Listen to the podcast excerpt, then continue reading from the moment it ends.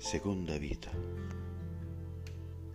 Niente può essere come prima, nel momento in cui inizia la seconda vita. Un po' perché a quel bivio ci sei arrivato con le storie della tua prima vita. Un po' perché il bivio, l'incrocio, mette un punto, ci obbliga a prendere una decisione. In questa vita di rotatorio dove si segue la precedenza come bravi piccoli automi. Cerchiamo gli incroci, non per forza pistole puntate, per scegliere ancora, per sapere d'essere vivi.